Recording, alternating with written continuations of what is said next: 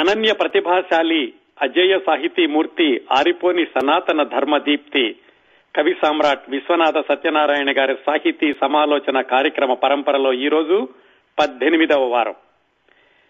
గత పదిహేడు వారాల్లో విశ్వనాథ గారి గురించి, వారి సాహిత్యం గురించి చాలా విశేషాలు మాట్లాడుకున్నాం.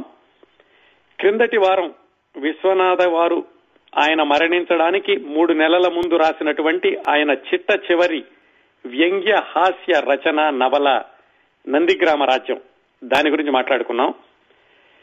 ఈ నందిగ్రామ రాజ్యం అనేటటువంటి నవల ఆయన రాసినటువంటి చిట్ట చివరి నవల, కానీ ఆయన బ్రతికి ఉండగా పబ్లిష్ కాలేదు.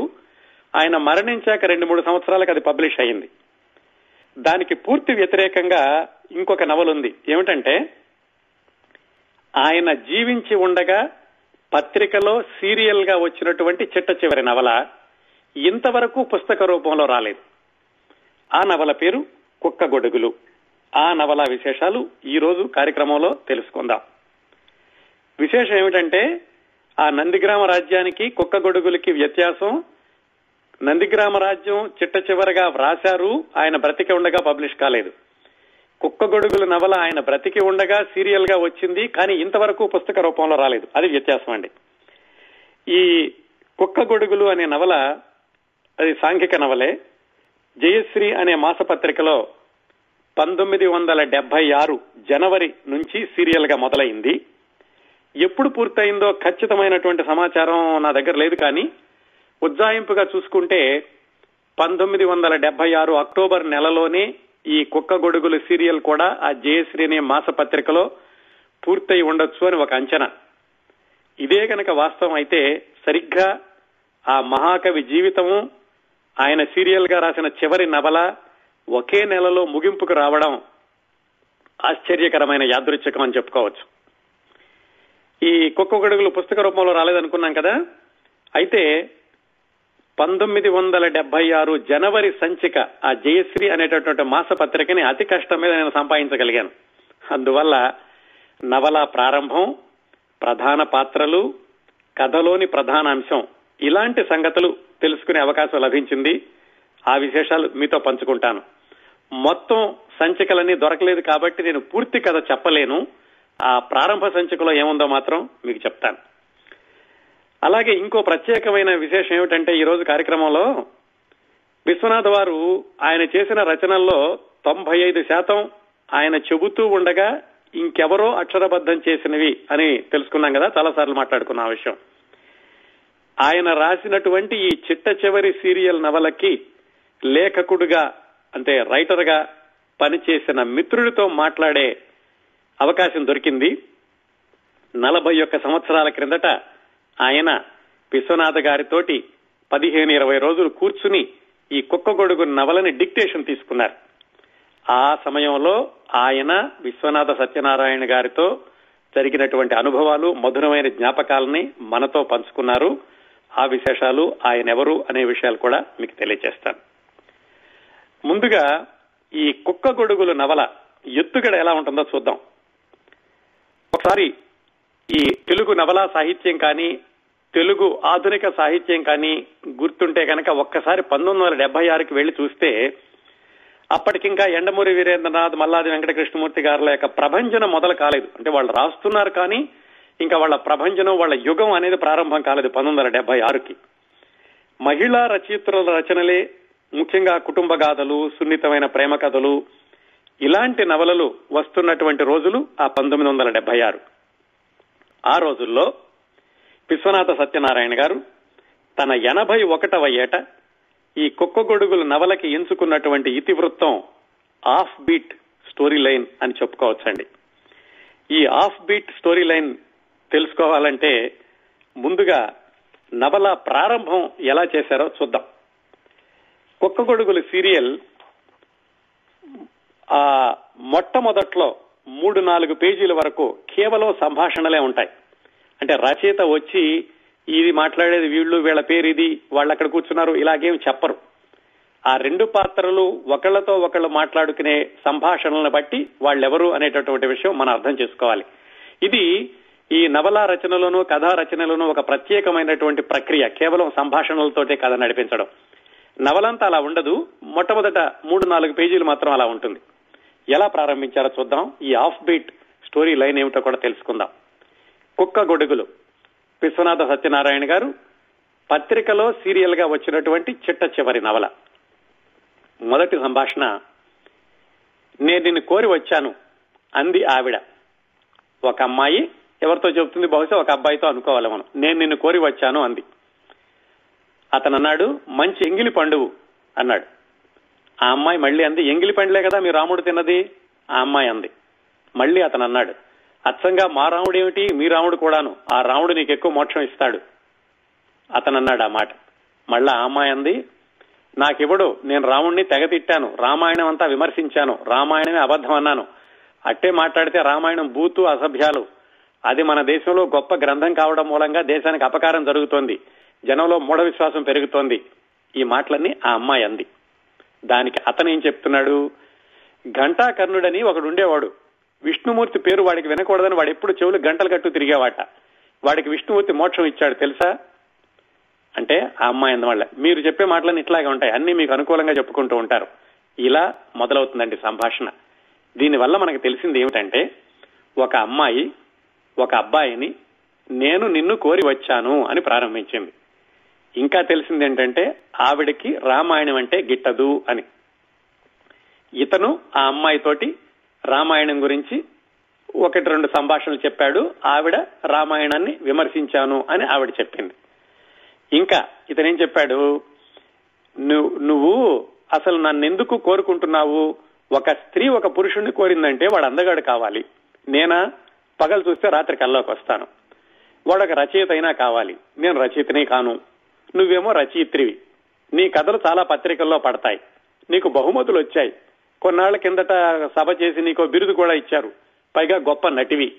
ఇవన్నీ అతను చెప్పాడు. దీనివల్ల మనకు తెలిసింది ఏమిటంటే, ఈ కథలో ప్రధాన పాత్రధారిని ఒక సినిమా నటి, అలాగే ఒక రచయిత్రి కూడాను.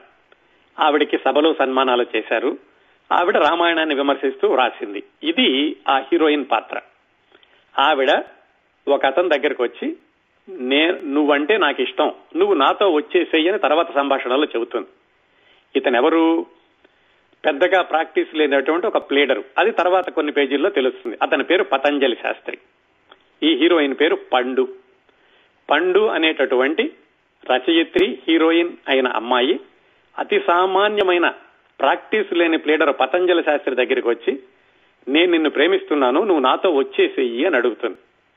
రావడం అంటే ఏమిటి అంటే, నువ్వేమన్నా అనుకో, నువ్వు నాతో వచ్చేసే, నాతో ఉండు అంటుంది. అతను చెప్తాడు, నేను ఎలా వస్తాను, నాకు ముగ్గురు పిల్లలు, నేను అతి పేదవాడిని, నాకు ప్రాక్టీస్ కూడా సరిగ్గా లేదు, నేను లేకపోతే ఇంట్లో గడవదు అంటాడు. అప్పుడు ఆ పండు అంటుంది, నేను ఇస్తాను డబ్బులు, ఓ పని చెయ్యి, ఒక పదివేల రూపాయలు ఇస్తాను, నువ్వు ఇంట్లో ఇచ్చేసేయి, వచ్చి నాతో ఉండు, ఉంటే కనుక ఆ తర్వాత నెమ్మది నెమ్మదిగా వాళ్ళకి చెప్పు, వాళ్ళకి అలవాటు పడిపోతుంది, నేను డబ్బులు పంపిస్తూ ఉంటానంటాను. ఇతనికి అర్థం కాదు, నువ్వు పెద్ద నటీమణివి, రచయిత్రివి, నేను అసలు ఏమీ కానివాడిని, నన్ను ఎందుకు కావాలి, అసలు నన్ను ఎందుకు కోరుకుంటున్నావు నువ్వు అని. అప్పుడు విచిత్రమైన కారణం చెప్తుంది. నన్ను అర్థం చేసుకునేటటువంటి వ్యక్తి, నన్ను అన్వయించుకునేటటువంటి వ్యక్తి కోసం చూస్తున్నావు, నువ్వే అది తెలిసింది, అందుకనే నిన్ను కోరుకుంటున్నాను, తర్వాత తర్వాత తెలుస్తుంది, నువ్వు నాతో వచ్చేసేయి అని అతనితో చెప్తుంది. ఈ సంభాషణ అంతా కూడా అతని ఇంట్లో జరుగుతోంది. అతని ఇంట్లో అప్పటికెవరూ లేరు. అతనికి ముగ్గురు పిల్లలు, వయసు వచ్చిన కురవాడు కూడా ఉన్నాడు. ఈ సంభాషణ అంతా జరిగాక ఆ అమ్మాయి, సరే ఇద్దరి మధ్యన సంభాషణలు కూడా ఈ వన్ లైనర్స్, రిపార్టీలు ఇలా జరుగుతూ ఉంటాయి. ఆ అమ్మాయి చివరికి పదివేలకి చెక్ ఇచ్చి ఇంట్లో నుంచి వెళుతుంది. నాలుగు రోజుల్లో నువ్వు వచ్చేసేయి, నాతో ఉండిపోదు గాని అని. ఇది ఆ కాలానికి పంతొమ్మిది వందల డెబ్బై ఆరుకి ఆఫ్ బీట్ సబ్జెక్ట్ అని చెప్పుకోవచ్చు. ఎందుకంటే ఒక రచయిత్రి, సినిమా నటీమణి, ఏమాత్రం ప్రత్యేకత లేనటువంటి ఒక ప్రాక్టీస్ లేని ప్లేడర్ దగ్గరికి వచ్చి నువ్వు నాతో లేచిరా అని అడగడం అనేటటువంటి అంశం పంతొమ్మిది వందల డెబ్బై ఆరులో ఎనభై ఒక్క సంవత్సరాల విశ్వనాథ సత్యనారాయణ గారు రాయడం అది నిజంగా ఆఫ్ బీట్ అని చెప్పుకోవాలండి. ఆ తర్వాత ఏమవుతుందంటే, ఈ మొట్టమొదటి సంచికలో ఉన్న కథ, ఆవిడ వెళ్లిపోతుంది. ఆవిడ బయటకు వెళ్లేటప్పుడు బయట వాళ్ళందరూ చూస్తారు, అమ్మో ఎవరో సినిమా యాక్ట్రెస్ వచ్చింది వాళ్ళ ఇంటికి, పతంజలి గారి ఇంటికి అని. అంతవరకు ఇతనికి అప్పు ఇవ్వడానికి వెనకాడినటువంటి ఆ కిరాణా కొట్టు వాడు కూడా ఏమీ అడగకుండా అప్పు తీసుకెళ్ళండి అని చెప్తాడు. చుట్టుపక్కల అందరూ బయటకు వచ్చి చూస్తారు. అతను చెబుతాడు, చూడు వచ్చేసా మరోసారి వచ్చేటప్పుడు జాగ్రత్తగా ఏ చీకటి పడ్డా కొరా, పగలొస్తే కనుక మా ఇంట్లో అందరూ మా వీధిలో అందరూ నిన్ను చూడడానికి మా ఇంటి ముందు గుమ్మ కొడుతున్నారు అని ఈ పతంజలి అంటాడు. ఆవిడ వెళ్ళిపోతుంది. తర్వాత కొంతసేపటికి భార్య వస్తుంది. భార్య సరే కష్టాలని ఏకరవ పెడుతుంది, ఏమండి ఇంట్లో ఏమీ లేవు, అవి నిండుకున్నాయి ఇవి నిండుకున్నాయని. దానికి ఏదో ఇతను దానికి పరిష్కారం చూడబోతున్నాడు. ఈలోగా కొడుకు వస్తాడు. వచ్చి, నాన్న ఏమిటి మన ఇంటికి సినిమా యాక్ట్రెస్ వచ్చిందట కదా ఆవిడ, నేను మరి నాటకాల్లో వేస్తాను కదా, నాకేమైనా సహాయం చేస్తుందేమో అడుగుతారా అని అంటాడు తండ్రిని. ఇంతవరకు మొదటి భాగంలోనండి. మరి తర్వాత కథ ఎలా నడిచిందో తెలియదు, ఎందుకంటే మిగతా భాగాలు చదివేటటువంటి అవకాశం రాలేదు కాబట్టి. ఇంత విభిన్నంగా ప్రారంభమైనటువంటి నవల ఖచ్చితంగా అంత విభిన్న విభిన్నంగాను మిగతా భాగాలు కూడా కొనసాగి ఉంటుందని అనుకుంటున్నాను. అయితే ఆధారాలు లభ్యం కాలేదు కాబట్టి ఆ మిగతా విశేషాలు నేను ఖచ్చితంగా చెప్పలేను. విశ్వనాథ సత్యనారాయణ గారు పంతొమ్మిది వందల డెబ్బై ఆరు అక్టోబర్ లో మరణించారు కదా. ఆ తర్వాత సంవత్సరమే దివిసీమ తుఫాన్ వచ్చింది. ఆ బీభత్సంలో ఈ కుక్క గొడుగులకు సంబంధించినటువంటి స్క్రిప్ట్ పేపర్లు అవి కనపడకుండా పోయాయి అని విశ్వనాథ వారి మనవడు చెప్పారు. అందువల్ల ఈ పుస్తకం ఇప్పటికీ లభ్యం కావడం లేదు. అందుకే విశ్వనాథ వారు రాసినటువంటి నవలల సంఖ్య యాభై ఏడు అని పేర్కొనడం జరుగుతోంది. బహుశా ఈ నవల కూడా పబ్లిష్ అయి ఉంటే యాభై ఎనిమిది నవలలు అయి ఉండేవి. ఈ కార్యక్రమం వింటున్నటువంటి వేలాది మంది శ్రోతల్లో ఎవరి దగ్గరైనా పొరపాటున ఈ కుక్క గొడుగులకి సంబంధించినటువంటి జయశ్రీ పత్రికలు ఉంటే గనక తప్పనిసరిగా నాకు తెలియచేయండి.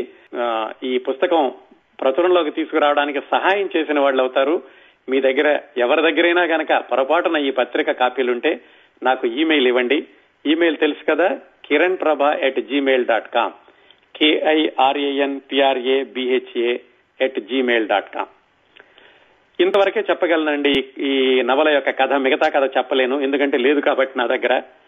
ఇంకా ఈ నవల డిక్టేషన్ తీసుకున్నటువంటి మిత్రుడు చెప్పిన కొన్ని ప్రత్యేకమైనటువంటి అరుదైన అనుభవాలు విశ్వనాథ వారితోటి.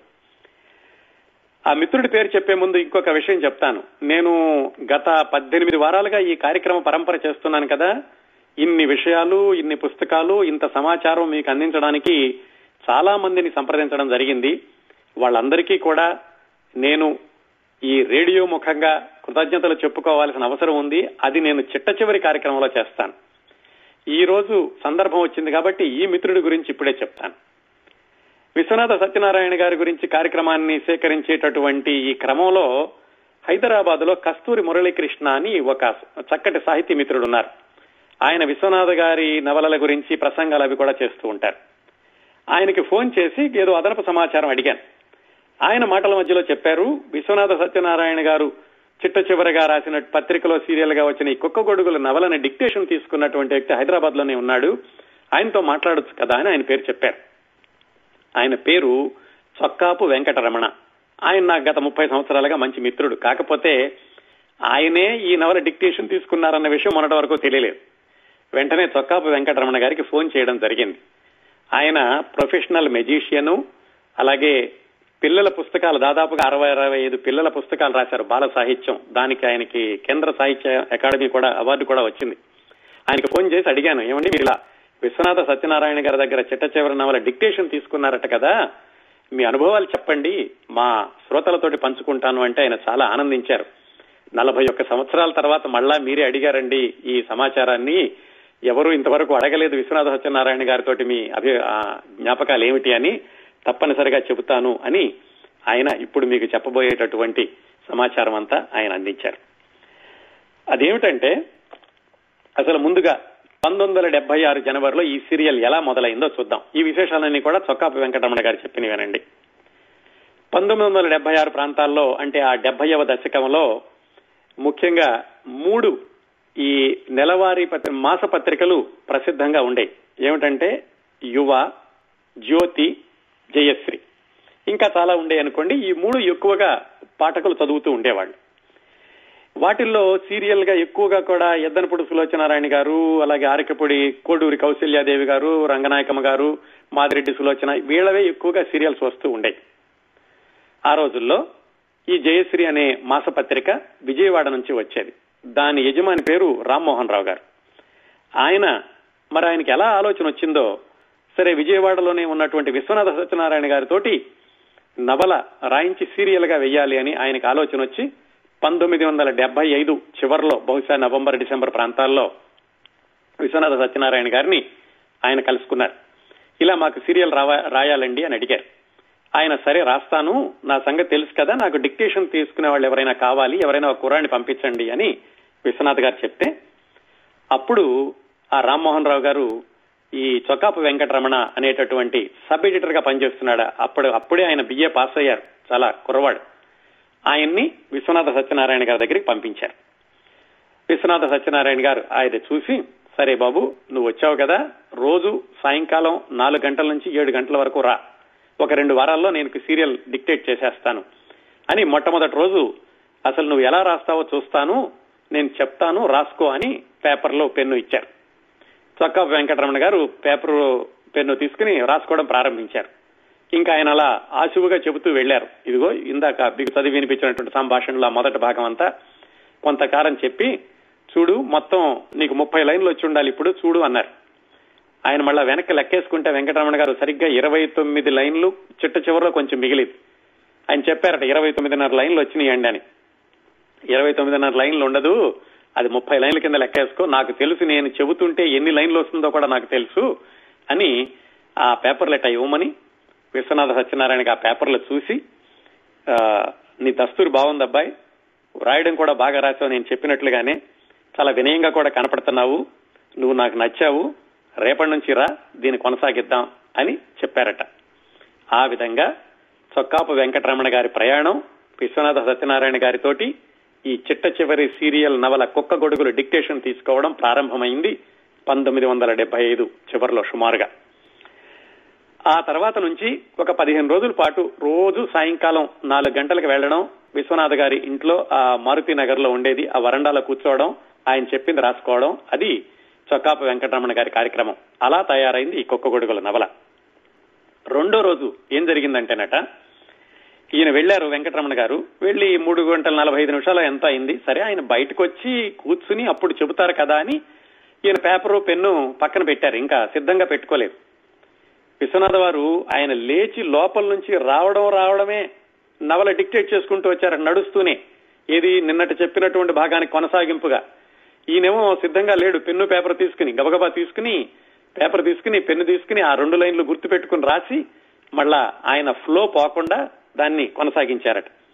ఆ మూడో రోజు నుంచి కూడా ముందే పేపర్ తీసుకుని పెన్ తోటి సిద్ధంగా ఉండి ఆయన ఎప్పుడు ఎలా ప్రారంభిస్తూ వస్తారోనని సిద్ధంగా ఉండేవాళ్ళట. అంత ఆశువుగా చెబుతూ ఉండేవాడు. ఆయన మళ్ళా వెనక్కి తిరిగి చూసుకోవడం కానీ ఏం జరిగిందని అడగడం కానీ, ఈ అలవాటు పంతొమ్మిది వందల ముప్పై నాలుగులో వేయి పడగల నుంచే ఉందని చెప్పుకున్నాం కదా. అలాగే ఆ వేగం కానీ వడి కానీ ఆ సునిశత్వం కానీ తగ్గకుండా ఆయన ఎనభై ఒక్క సంవత్సరాల వయసులో కూడా ఈ నవలని డిక్టేట్ చేశారు ఈ చొక్కాపు వెంకటరమణ గారికి. ఆ పదిహేను రోజుల్లో జరిగినటువంటి కొన్ని సంఘటనలు ఇలా చెప్పారు ఆయన.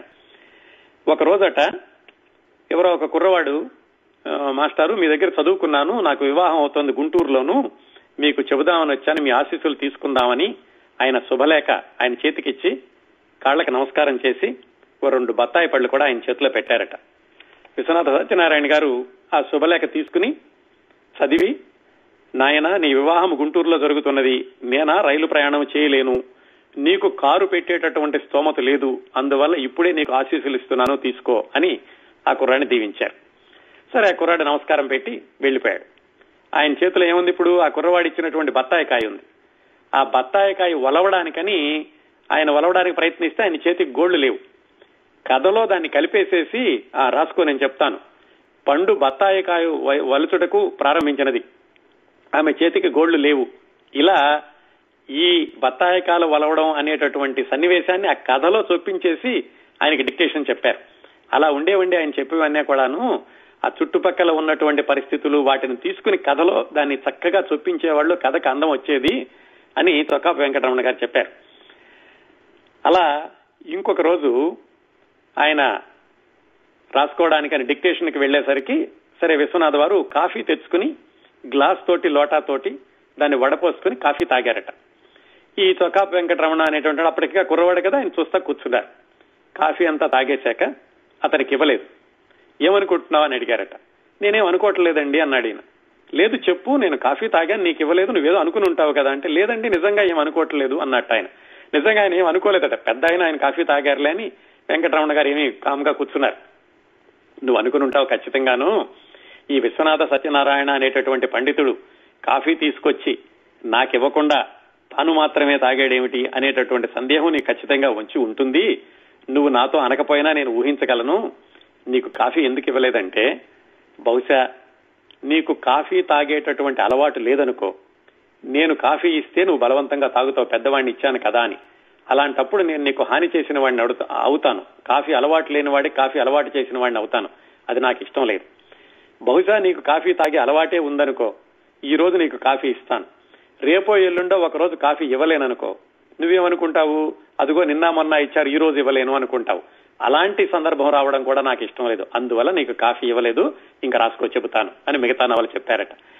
ప్రతి విషయానికి కూడా ఎక్కడ తర్కానికి ఏది అడ్డు రాకుండా, ఎక్కడ లాజిక్ మిస్ అవ్వకుండా అన్ని చెబుతూ ఉండేవాళ్ళండి. ఇలాగా కథలో కూడా సన్నివేశాలు, సంభాషణలు, పాత్రలో కూడా అలాగే వస్తూ ఉండేవి. నిజ జీవితంలో కూడా అంత తర్కబద్ధంగానూ ఉంటూ ఉండేవాళ్ళు అని చొక్కాపు వెంకటరమణ గారు మరికొన్ని విశేషాలు చెప్పారు. ఇంకొక రోజు ఏమైందటేనట, వీళ్ళు రాసుకుంటూ ఉండగా కరెంటు పోయిద్దట.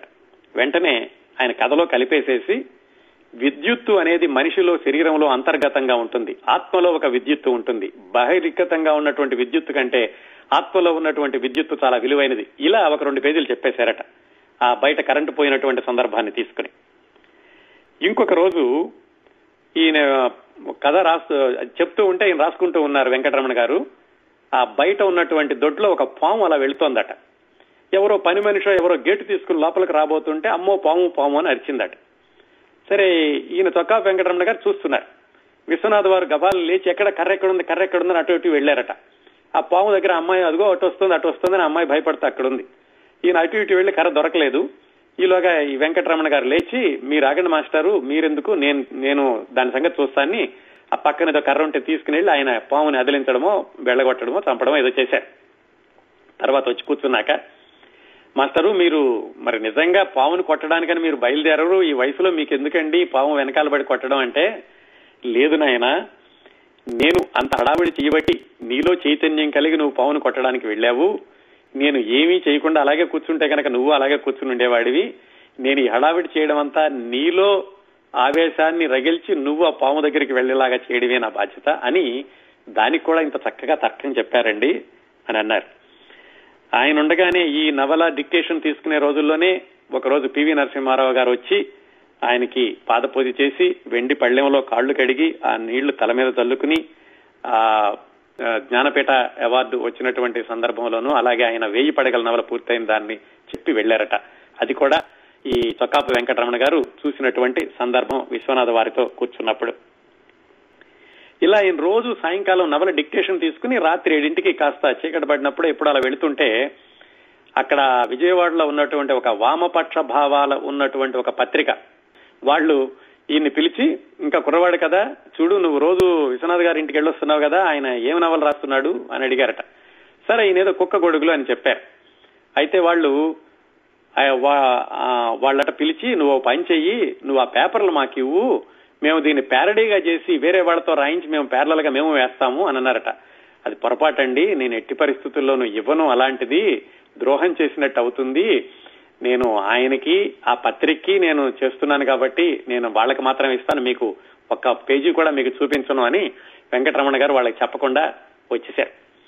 ఆ విధంగా దీనికి ప్యారడీ వచ్చేటటువంటి అవకాశం లేకపోయింది. అది మంచి సభ్యత కూడా కాదు కదా, ఒక నవల ఒక పత్రిక రాస్తున్నప్పుడు వేరే వాళ్ళకి పేపర్లు ఇవ్వడం కూడా అది సమంజసం అనిపించుకోదు.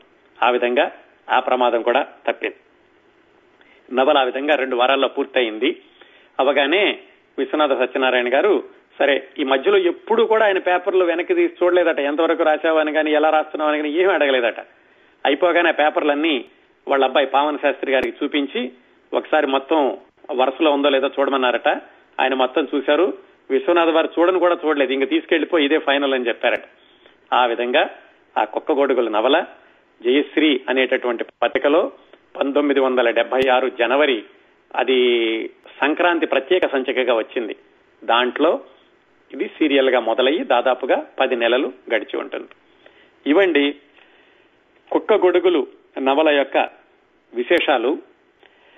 అలాగే ఈ కార్యక్రమ పరంపరలో మొట్టమొదటి వారాల్లో విశ్వనాథ వారు పంతొమ్మిది వందల ఇరవై ఆరు ఇరవై ఏడు ప్రాంతాల్లో పూర్తి చేసినటువంటి ఆయన రెండవ నవల ఏకవీర గురించి మాట్లాడుకున్నాం. మరి చిట్ట చివరి రెండు నవలలు మాట్లాడుకున్నాం, రెండవ నవల గురించి మాట్లాడుకున్నాం. మరి ఆయన రాసిన మొట్టమొదటి నవల పంతొమ్మిది వందల ఇరవై ఒకటిలో అంటే ఆయనకి ఇరవై ఆరు సంవత్సరాల వయసులో ఎలా ఉండి ఉంటుంది, అందులో కథ ఏమి తీసుకుని ఉంటారు, శైలి ఎలా ఉండి ఉంటుంది, ఈ విషయాలు చాలా ఆసక్తికరంగా ఉంటాయి కదా. ఆ మొట్టమొదటి నవల గురించి కూడా మనం తెలుసుకుంటే విశ్వనాథ వారి మొట్టమొదటి రెండు నవలలు, చిట్ట చివరి రెండు నవలలు, మధ్యలోని మ్యాగ్నమ్ ఓపస్ వేయి పడగలు, వీటన్నింటి గురించి తెలుసుకున్నట్టు ఉంటుంది. ఈ కార్యక్రమానికి ఒక ప్రత్యేకమైనటువంటి సార్థకత ఉంటుంది అనే ఉద్దేశంతో ఆయన విశ్వనాథ సత్యనారాయణ గారు పంతొమ్మిది వందల ఇరవై ఒకటిలో రాసిన మొట్టమొదటి నవల అంతరాత్మ, దాని విశేషాలు మీ ముందుకు తీసుకొస్తాను. ఈ నవల గురించి చెప్పడానికి రెండు మూడు కారణాలు కూడా ఉన్నాయండి. ఏంటంటే ఈ నవల గురించి తెలుసుకుంటే కనుక మనం విశ్వనాథ వారి నవల సాహిత్యం ఆది మధ్య అంతం గురించి తెలుసుకున్నట్లుంటుంది. అలాగే ఈ అంతరాత్మ నవల గురించినటువంటి వివరాలు చాలా తక్కువగా లభ్యమవుతున్నాయి. ఎక్కడైనా విశ్వనాథ వారి గురించినటువంటి విమర్శనా వ్యాసాలు అవి వస్తే ఎక్కువగా వేయి పడగలు, అలాగే కరచరాజు, మాబాబు చెలికట్ట, అలాగే ఆయన రాసినటువంటి పౌరాణ పురాణ వైర గ్రంథమాల, ఇలాంటివన్నీ ఉంటాయి. కానీ అంతరాత్మ గురించినటువంటి విశేషాలు ఎక్కువగా లభ్యం కావటం లేదు. అది కూడా ఒక కారణం ఈ నవల గురించి మీకు తెలియచేద్దాం అనుకోవడానికి.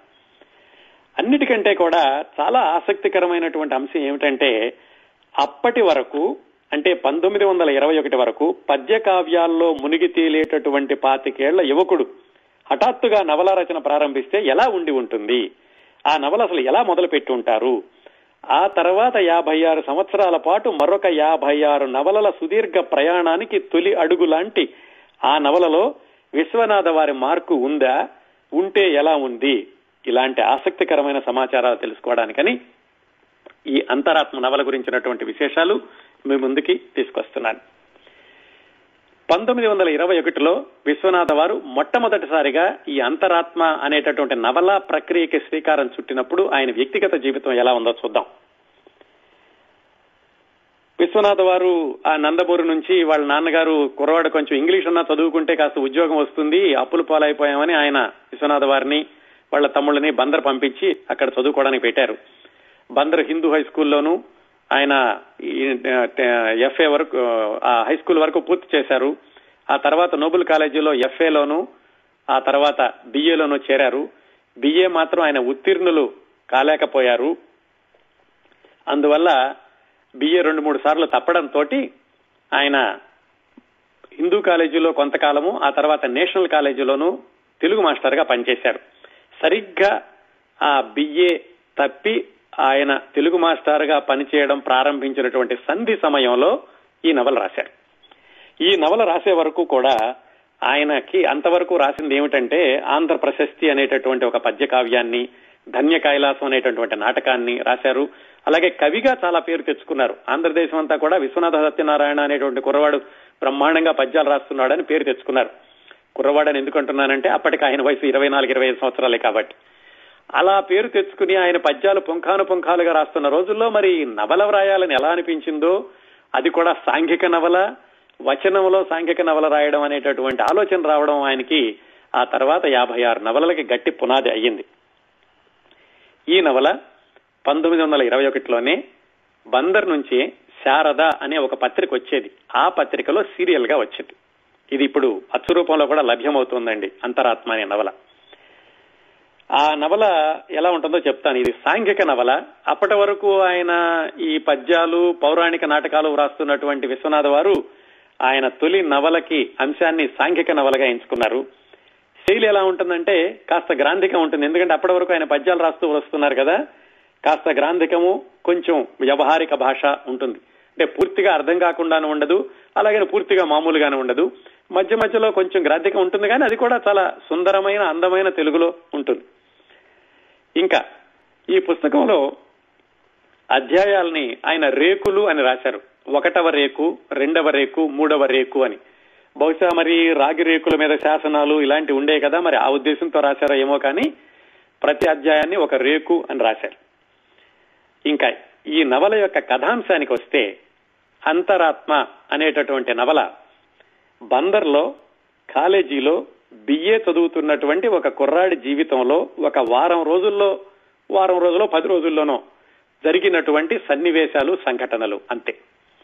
సాధారణంగా విశ్వనాథ వారి చాలా నవలల్లో కథ ఏమిటంటే ఒక కొన్ని సంవత్సరాలు జరుగుతూ ఉంటుంది. వేయి పడగలు ముప్పై సంవత్సరాల పాటు జరిగిన కథ. అలాగే ఏకవీర నవల చూసుకుంటే కనుక అది కొన్ని అది కూడా నలభై యాభై సంవత్సరాలు జరిగినటువంటి కథ. ఈ అంతరాత్మ మొట్టమొదటి నవల్లో కథ మాత్రం కేవలం వారం రోజుల్లో మాత్రమే జరిగినటువంటి సన్నివేశాలు, సంఘటనలు. ఇందులో కొన్ని కొన్ని సన్నివేశాలు, అలాగే కొన్ని కొన్ని ఈ పాత్ర ఉండేటటువంటి ప్రదేశాలు, బందరు, ఆ బస్సుపేట, అలాగే అక్కడ ఉన్నటువంటి కాలేజీ, నోబుల్ కాలేజీ, ఇలాంటివన్నీ చూస్తే విశ్వనాథ వారి యొక్క వ్యక్తిగత జీవితంలో నుంచి కొన్ని సంభాషణలు, కొన్ని సంఘటనలు, ఆ ప్రదేశాలు తీసుకుని ఈ నవల రాశారు అని మనకి ఖచ్చితంగా తెలుస్తుంది. అలాగే ఈ నవలలో ప్రధానమైనటువంటి పాత్ర అంటే హీరో అని చెప్పుకోదగే పాత్ర పేరు సుగుణ భూషణరావు. ఆ సుగుణ భూషణరావు చదివేటటువంటి విధానము, చిన్నప్పుడు ఎలా చదువుకున్నాడు, ఎన్ని ఊళ్ళల్లో చదువుకున్నాడు, అవన్నీ కూడా విశ్వనాథ వారి జీవితానికి పూర్తిగా సరిపోతాయి. అందువల్ల మనం ఏమనుకోవచ్చు అంటే విశ్వనాథ వారు ఆయన వ్యక్తిగత జీవితంలో జరిగినటువంటి సంఘర్షణ సంభా సంఘటనలని ఆ ప్రదేశాలని తీసుకుని ఈ అంతరాత్మ నవల వ్రాశారు అని చెప్పుకోవచ్చు.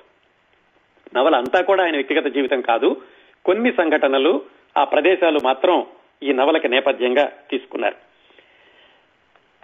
అలాగే మనం ఏకవీర అలాగే వేయి పడగలు నవల గురించి నవలల గురించి మాట్లాడుకున్నప్పుడు విశ్వనాథ వారి నవలలోని కొన్ని ప్రత్యేక లక్షణాలు చెప్పుకున్నాం. ఏమిటంటే ఆయన స్క్రీన్ ప్లే తరహా రచనా శైలి, అలాగే ఏ పాత్రనైనా ఏ వాతావరణాన్నైనా కళ్ళకి కట్టినట్లుగా వర్ణించే విధానము, పదునైన సంభాషణలు, ఇవన్నీ కూడా ఈ మొట్టమొదటి నవల అంతరాత్మలోనే కనిపిస్తాయి. అంటే ఆయన తర్వాత రాయిపోయే నవలల యొక్క లక్షణాలన్నీ మొట్టమొదటి నవలలోనే ఆయన చూపించారు అని చెప్పుకోవచ్చు. ఇది చాలా సున్నితమైన కథ, ఇది చాలా సుదీర్ఘంగా జరిగింది కాదు, కేవలం వారం పది రోజుల్లో జరిగిన సంఘటనలు అనుకున్నాం కదా, అందుకని కథలో విపరీతమైనటువంటి మలుపులు కానీ, ఆశ్చర్యకరమైన సంఘటనలు, సస్పెన్స్ ఇలాంటి ఏమి ఉండవు. కాకపోతే నవల చదువుతున్నంతసేపు కూడా మనం ఆ పాత్రలతోటి ప్రయాణిస్తాం, ఆ వాతావరణంలోకి వెళ్లిపోతాం. అది కూడా విశ్వనాథ వారు తొంభై ఐదు సంవత్సరాల క్రిందట తనదైన మొట్టమొదటి నవలలో కథ చెప్పిన విధానం అండి ఇదంతాను. మళ్ళా ఈ నవల చదివేటప్పుడు, అర్థం చేసుకునేటప్పుడు మనం గుర్తుపెట్టుకోవాల్సింది ఇది తొంభై ఐదు సంవత్సరాల క్రిందట విశ్వనాథ వారు రాసిన మొట్టమొదటి నవల. ఈ నవల నూట యాభై నూట యాభై ఐదు పేజీలు ఉంటుంది. ఈ నవల అంతా కూడా చాలా సులువుగా, సాఫీగా, సరళంగా వెళుతుంది. ఎక్కువ పాత్రలు కూడా ఉండవు, పాత్రలు తక్కువ, ఆసక్తికరమైన సంఘటనలు ఉంటాయి, పెద్ద పెద్ద బ్రహ్మాండమైనటువంటి మలుపులు కూడా ఏమి ఉండవు. కథ మొత్తాన్ని మనం మూడు భాగాలుగా చూసుకోవచ్చు. ఆయనైతే కొన్ని రేకులు అని రాశారు, పదిహేను రేకులో పదహారు రేకులో ఉంటాయి మొత్తం నవల్లోనూ. కథాపరంగా చూసుకుంటే మూడు భాగాలుగా చెప్పుకోవచ్చు. మొదట భాగం ఏమిటంటే ఈ కథ ప్రధాన నాయకుడైనటువంటి సుగుణ భూషణరావు బందర్లో బిఏ చదువుకుంటున్నాడు. అప్పటికే అతనికి వివాహం అయ్యింది, భార్య అత్తవారింటి దగ్గర ఉంది. దాని కారణం ఏమిటనే తర్వాత తెలుస్తుంది. భార్య ఉత్తరం రాసింది సుగుణ భూషణరావుకి. ఆ ఉత్తరం పోస్ట్ మ్యాన్ ఇచ్చేసరికి చదివి దాన్ని కోపంగా దాన్ని నలిపేసి జేబులో పెట్టుకున్నాడు. ఉత్తరాలు రాయొద్దని చెప్పాను కదా, తను ఎందుకు రాసింది అని భార్య మీద కోపం వచ్చింది. ఉత్తరాలు రాయొద్దని ఎందుకు చెప్పాడు, అదేమిటి, భర్త దూరంగా ఉంటే చాలా ప్రేమగా ఉండాలి కదా. ఇక్కడ చిన్న సస్పెన్స్ దాన్ని మెయింటైన్ చేసి ఆయన తర్వాత చెబుతారు ఎందుకు రాయొద్దన్నారు అనేటటువంటి విషయం. సరే, దాన్ని అక్కడ ఉంచి ఆ కథ ప్రారంభమైనటువంటి మొదటి రోజు ఈ సన్నివేశంతో నవల మొదలవుతుంది. భార్య దగ్గర నుంచి ఉత్తరం రావడం, అతను కోపంగా ఉత్తరాన్ని మడిచి జేబులో పెట్టుకోవడం. అక్కడి నుంచి ఆ సుగుణ భూషణ్ రావుకి ఇంకో మిత్రుడు ఎవరో దగ్గరకు వస్తాడు. వాళ్ళిద్దరూ కలిసి ఇంకొక మిత్రుడి ఇంటికి వెళ్తారు. ఆ మిత్రుడింట్లో వాళ్ళందరూ పేకాడుకుంటుంటే వాళ్ళకి వాతావరణం నచ్చక మళ్ళీ అక్కడి నుంచి బయలుదేరి బొంబాయి రేవు అని సముద్రం దగ్గర ఒక రేవు ఉంటు ఉండేదట ఆ రోజుల్లో, మరి ఇప్పటి కూడా ఉందో లేదో తెలియదు. ఆ బొంబాయి రేవు దగ్గరికి వెళ్ళి ఆ పడవల దగ్గర కాసేపు కూర్చుంటారు. ఇదంతా ఒక రోజులో జరిగినటువంటి కథ. ఇది దాదాపుగా ఒక నలభై పేజీలు ఉంటుంది. ఇంటికి వస్తాడు ఈ సుగుణ భూషణ్ రావు. ఇక్కడ నుంచి మనం రెండో భాగం మొదలైందని చెప్పుకోవచ్చు కథలో. ఇంటికి రాగానే వాళ్ళ అమ్మ వాళ్ళ అమ్మ వండి పెట్టడానికి ఉంది, ఇతను బిఏ చదువుకుంటుంటే. అరే మనం ఇంటి దగ్గర నుంచి ఉత్తరం వచ్చింది లేదా కబురు వచ్చింది, మీ మేనమామ గారు అమ్మాయి పెళ్లి అవుతోందట, ఆ అమ్మాయి పెళ్లికి మనం వెళ్ళాలి, ఇంటికి బయలుదేరు అంది. సరే మర్నాడు పొద్దున్నే తల్లి కొడుకు అంటే ఈ సుగుణభూషణ్ రావు వాళ్ళ అమ్మ ఇద్దరూ కలిసి వాళ్ళ ఊరికి బయలుదేరారు. వాళ్ళ ఊరి పేరు మందపల్లి. అదే అంటే వాళ్ళ సొంత ఊరు, విశ్వనాథ వారి సొంత ఊరు నందమూరుకి దగ్గరలో ఉంటుంది ఈ పేరు కూడా. ఈ మందపల్లి అనేటటువంటి ఊరు వెళతారు ఇద్దరును, తల్లి కొడుకులు. అక్కడికి వెళ్ళాక ఒక్కసారి బందర్ నుంచి పల్లెటూరు వెళ్లేసరికి చాలా వ్యత్యాసంగా కనపడుతుంది సుగుణభూషణ్ రావుకి. ఆ బందర్ లో అంతా పట్నం హడావిడిగా ఉన్నారు, పల్లెటూళ్లలో ఎంత హాయిగా ఉన్నారో. మనిషి ఏ ఎన్ని దేశాలు తిరిగినా ఎన్ని ఊళ్ళు తిరిగినా కానీ సొంత ఊర్లో ఉన్నటువంటి ఆ తీయదనం కానీ సొంత ఊరు మీద ఉన్న మమకారం ఇంకెక్కడా రాదు కదా అని అనుకుంటాడు సుగుణభూషణ్ రావు. అక్కడి నుంచి పెళ్లి వాళ్ళందరూ కూడా ఆ మందపల్లి నుంచి బయలుదేరి ఏలూరు దగ్గరలో రామాపురం అనేటటువంటి ఊళ్ళో పెళ్లికి వెళ్ళాలి.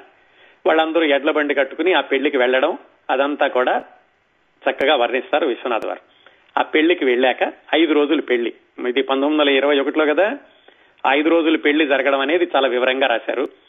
అక్కడికి సుగుణభూషణ్ రావు వెళ్ళాక అతని భార్య, ఆమె పేరు శ్యామల, ఆమె కూడా ఏమిటంటే వాళ్ళ పుట్టింటి దగ్గర నుంచి ఈ పెళ్లి కోసమని వస్తుంది.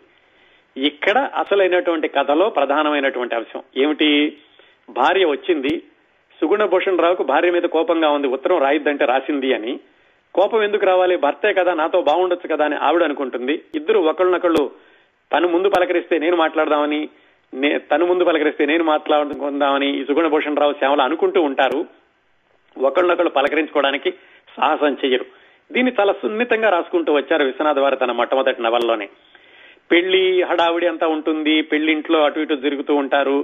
అక్కడ మనకి చెబుతారు ఏమిటంటే ఈ శ్యామల గర్భవతి, అందువల్ల సుగుణభూషణ్ రావు శ్యామలకు ఏం చెప్పాడంటే నువ్వు ఎక్కువ ఉత్తరాలు రాయమాకు, నువ్వు విశ్రాంతి తీసుకో అని చెప్పినా కానీ ఉత్తరం రాసింది అని మొట్టమొదట్లో బాధపడ్డాడు అనమాట. అది మొట్టమొదట్లో భార్య మీద కోపం రావడానికి కారణం. సరే అందరూ కూడా పెళ్లింట్లో అందరూ శ్యామలను చూసి గర్భవతి, ఆరోగ్యం జాగ్రత్తగా చూసుకోమ్మా, కొడుకు పుడతాడో కూతురు పుడుతుందో మా అబ్బాయికి ఇస్తావా మా అమ్మాయికి ఇస్తావా అని అందరూ పరాచకాలు ఆడుతున్నారు. ఈ సుగుణభూషణ్ రావుని కూడా చెబుతున్నారు మీ ఆవిడ ఆరోగ్యంగా ఉంది అని. వీళ్ళిద్దరూ మాత్రం మాట్లాడుకోవటం లేదు. రెండు మూడు సందర్భాలు వచ్చినాయి, ఒకళ్ళనొకళ్ళు ఎదురు పడేటటువంటి సందర్భాలు వచ్చినా కానీ మాట్లాడుకోలేదు. ఎవరికి వాళ్ళకి ఏంటంటే వాళ్లే పలకరించాలి కదా అని శ్యామలు అనుకోవడం భర్త గురించి, భర్త ఏమో భార్య తనే పలకరించదు కదా ఇతను అనుకోవడం. ఒకసారి ఇతను ఆ పెళ్లింట్లో పెళ్లింట్లోనే ఒక గదిలో పడుకుని ఉంటే అనుకోకుండా శ్యామల లోపలికి వస్తుంది ఏదో తీసుకెళ్ళడానికని. వచ్చినప్పుడు సుగుణభూషణ్ రావు కొంచెం కళ్ళు తెరిచి చూసి అవును లోపలికి వచ్చింది కదా, ఒకసారి వచ్చి నా మీద చెయ్యేసి నన్ను బాగున్నారని అడగొచ్చు కదా అనుకుంటాడు. శ్యామలు అనుకుంటుంది అవును ఈయన వచ్చారు, పోనీ నేను గర్భవతిని కదా, నన్ను దగ్గర తీసుకుని నాతో మాట్లాడొచ్చు కదా అని ఆవిడ అనుకుంటుంది. ఈ విధంగా అక్కడ కూడా మాట్లాడుకోరు. ఇట్లా నాలుగు రోజులు జరుగుతుంది. ఇద్దరు దాగుడు మూతల్లాగా ఉంటారు, ఇద్దరు మాట్లాడుకోవడం మాత్రం మాట్లాడుకోరు. నాలుగు రోజులు అయ్యాక చివరి పెళ్లి రోజు ముందు రోజు పెళ్లికి ముందు రోజు సుగుణభూషణ్ రావు యొక్క మిత్రుడు ఎవరో వస్తాడు, ఆ ఊళ్ళో ఉండే అతను వచ్చి ఏలూరు దగ్గర ఒక ఊళ్ళో మరో మిత్రుడు ఉన్నారు అతని దగ్గరికి వెళ్దాం రమ్మని ఈ సుగుణభూషణ్ రావుని తీసుకెళ్తాడు. అక్కడికి వెళ్ళాక ఆ మిత్రుడి దగ్గర ఉండి అక్కడి నుంచి వాళ్ళిద్దరూ కలిసి మాట్లా అక్కడ రామాపురం దగ్గరలో ఉన్నటువంటి ఇంకో మిత్రుడి దగ్గరికి వెళ్తారు. వాళ్ళు ముగ్గురు కబుర్లు చెప్పుకుంటారు. ఎందుకోగానే ఆ తర్వాత నుంచి అతను బందర్ వెళ్ళిపోతాడు. అక్కడి నుంచి అక్కడికి సుగుణభూషణ్ రావు పెళ్లికి రాడు. శ్యామల మాత్రం ఈ పెళ్లిలోనే ఉండిపోయింది. ఇంకా వస్తాడు కదా అని ఎదురు చూసింది, సుగుణభూషణ్ రావు వెనక్కి రాలేదు. సరే శ్యామల కూడా బాధపడింది. పెళ్లి అయిపోయింది, సుగుణభూషణ్ రావు బందర్ వెళ్ళిపోయాడు. ఆ విధంగా నాలుగు రోజులు కూడా భార్యాభర్తలిద్దరూ ఆ పెళ్లి హడావిడిలో పెళ్లి సందట్లో ఉన్నారు కానీ ఒకళ్ళు ఒకళ్ళు మాట్లాడుకోలేదు. సరే సుగుణభూషణ్ రావు బందర్ వచ్చేశాక ఇక్కడి నుంచి మూడో భాగం అనుకోవచ్చు కథలో. ఆయన ఎందుకో గాని ఇక్కడ హఠాత్తుగా ఒక కొత్త పాత్రను ప్రవేశపెట్టారు. ఒక పేద విద్యార్థి చదువుకోవడానికి డబ్బులు లేక ఇబ్బంది పడడం, దానికి సుగుణభూషణ్ రావు ఇంకో మిత్రుడు కలిసి అతనికి సహాయం చేయడం, అతనికి భోగరాజు పట్టాభి సీతారామయ్య గారితో చెప్పి కాంగ్రెస్ లో వాలంటీర్ గా ఉద్యోగం ఇప్పించడం, ఇదంతా వస్తుంది చిట్ట చివరిలోను. ఇలా నవల అయిపోతుంది. సుగుణభూషణ్ రావుకేమో భార్యతో మాట్లాడకుండానే వచ్చేసేసాడు.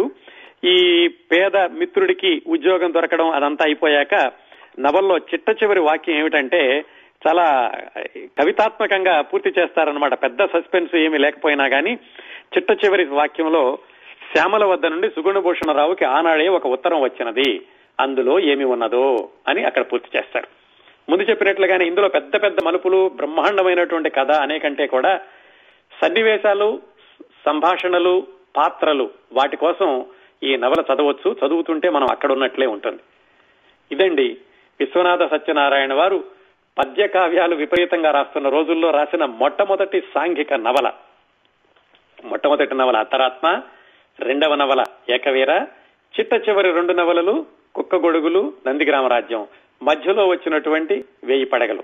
మనం అంటే ఆయన నవలా ప్రపంచానికి మొదలు, మధ్య, తుది చూశామన్నమాట. ఈ నవల్లో ఆయన చెప్పినటువంటి కొన్ని కొన్ని ఈ లక్షణాలు చెప్పాను కదా, ఏమిటంటే ఆయన రాస్తే కనుక స్క్రీన్ ప్లే రాసినట్లుగా ఉంటుంది. ఎవరైనా కనుక దాన్ని పిక్చరైజ్ చేయాలనుకుంటే యథాతథంగా దానిలో ఉన్న ప్రతి ప్రతి పంక్తిని పాటిస్తే సరిపోతుంది అని దానికి ఉదాహరణగా చెప్తాను. ఈ సుగుణభూషణ్ రావు ఇంకో మిత్రుడు కలిసి బందర్లోనే ఇంకో మిత్రుడి దగ్గరికి వెళ్తారు. ఆ మిత్రుడు మిగతా వాళ్ళని కూర్చోబెట్టుకుని పేకాడుతూ ఉంటాడు. అతను రూము ఎలా ఉంది అనేది చెప్తారనమాట. చదివి వినిపిస్తాను మీకు, అంటే ఎంత స్పష్టంగా రాశారు అనేది.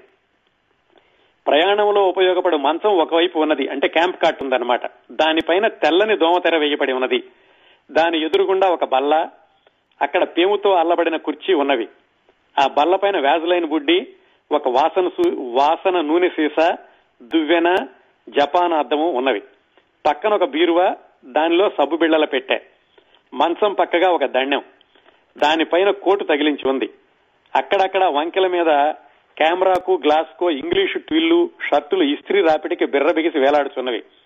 మంచం కోడి మీద రెండు దొర రెండు దొరలు సాయంకాలం షికారుకి వెళ్లే బూడిద రంగు అయినటువంటి టోపీ ఉన్నవి. ద్వారానికి దగ్గరగా పది రకముల పాదరక్షలున్నవి. ఇదిగో ఇంత వివరంగా రాశారండి నవల్లో. అందుకే చెప్పాను, చదువుతుంటే మనం ఆ ప్రదేశంలోనే ఉన్నట్లుంటుంది అని. అలాగే మధ్య మధ్యలో కొన్ని చెణుకులు కూడా బాగా రాశారు. ఇంగ్లీష్ చదువులు చదివిన వాళ్ళు ఒకసారి పల్లెటూరు వెళ్ళగానే పల్లెటూరులో వాళ్ళందరూ వాళ్ళకి చాలా హీనంగా కనిపిస్తూ ఉంటారు, తల పైకెత్తుకు తిరుగుతూ ఉంటారు. ఆ ఇంగ్లీషు భాషను కూడా హోణ భాష అన్నారు.